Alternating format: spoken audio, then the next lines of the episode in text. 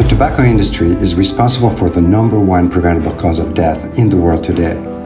As such, the tobacco industry violates the right to health, the right to a healthy environment, and other rights as you will hear in this podcast.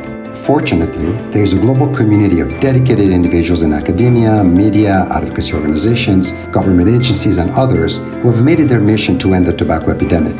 And I've had the privilege to work in global public health for over 25 years, and I've met colleagues with amazing stories, experiences, intelligence, advice, and visions for a more equitable and healthier world that I look forward to sharing with you in this podcast. Subscribe to stay up to date with Real Talk Tobacco.